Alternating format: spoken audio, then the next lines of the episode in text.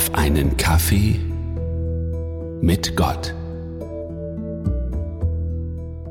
Mittendrin in der Adventszeit. Endlich ist sie da.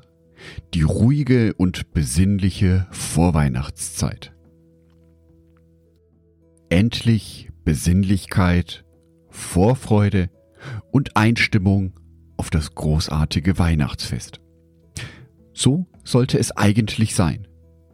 Tatsächlich ist die Vorweihnachtszeit bei vielen von uns geprägt von Stress und Hektik und von vielen Wegen. Da hilft es auch nicht viel, wenn die Nürnberger Innenstadt aufgrund der Pandemie wie leergefegt scheint. Irgendwie habe ich es geschafft, dass meine Aufgabenliste doch ziemlich voll ist. Und so manche Wege, die ich mache, fühlen sich an, als würde ich von Pontius zu Pilatus laufen. Hm? Was hat das denn zu bedeuten? Von Pontius zu Pilatus zu laufen, ist eine deutsche Redewendung. Diese bedeutet, dass man viele erfolglose Wege geht, bevor man ein bestimmtes Ziel erreicht. Von Pontius zu Pilatus gehen.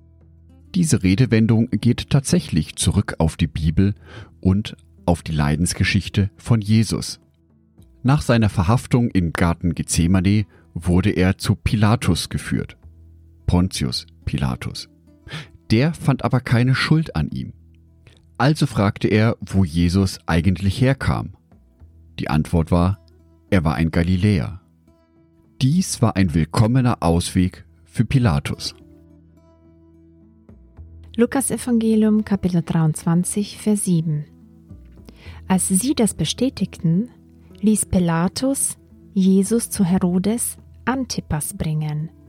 Den Galiläer unterstand seine Rechtsprechung und Herodes hielt sich gerade in Jerusalem auf. Pontius Pilatus schob die Entscheidung also weiter zu Herodes, und Jesus stand auf einmal vor Herodes.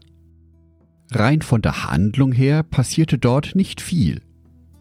Jesus wurden viele Fragen gestellt, auf die er jedoch keine Antwort gab. Er wurde weiter verlacht und verhöhnt. Dies wurde noch dadurch verstärkt, dass Jesus ein prächtiges Gewand angelegt wurde. Und dann ging es zurück zu Pontius Pilatus. Lukas Evangelium Kapitel 23 Vers 11 Da begannen Herodes und seine Soldaten, Jesus zu verhöhnen und zu verspotten. Sie legten ihm ein prächtiges Gewand an und schickten ihn zu Pilatus zurück. So wurde Jesus buchstäblich von Pontius zu Pilatus geschickt. Seine Situation hatte sich nicht erkennbar geändert. Wieso also diese Episode auf dem Leidensweg von Jesus? Hat das die ganze Situation nicht unnötig in die Länge gezogen? Ich denke, dass uns Jesus auf die Art und Weise zeigt, dass nicht jeder unserer Wege in unserem Leben immer mit einem offensichtlichen Sinn gefüllt sein muss. Wenn ich solche für mich sinnlosen Situationen erlebe, stellt sich mir oft die Frage, warum kann es nicht einfach mal funktionieren?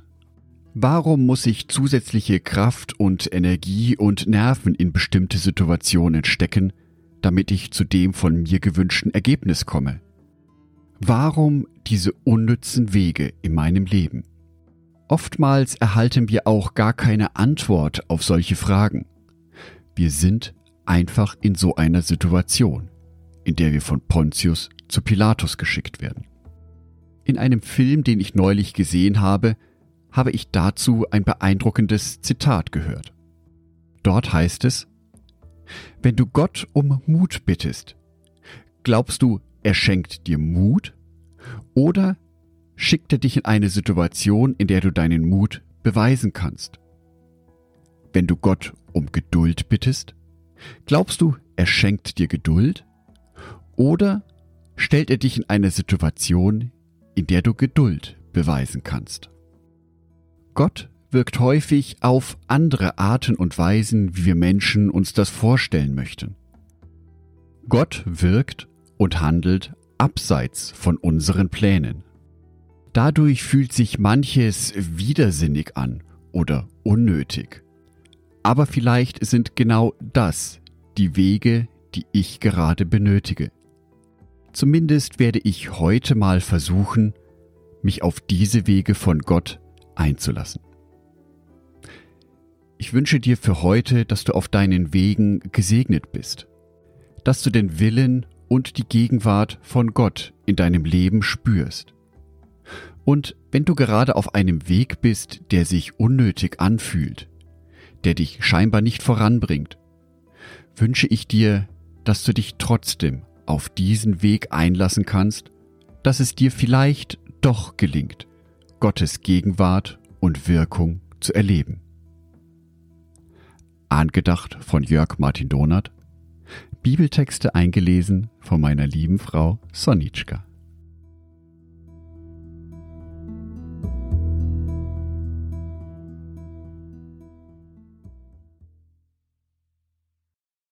Ein herzliches Dankeschön an alle meine Patreons, die es mir ermöglichen, weiterhin den Podcast auf einen Kaffee mit Gott zu produzieren. Herzlichen Dank an Sonitschka und an Andreas Pfeiffer. Auf Patreon kannst du mich bereits mit einem Euro monatlich unterstützen.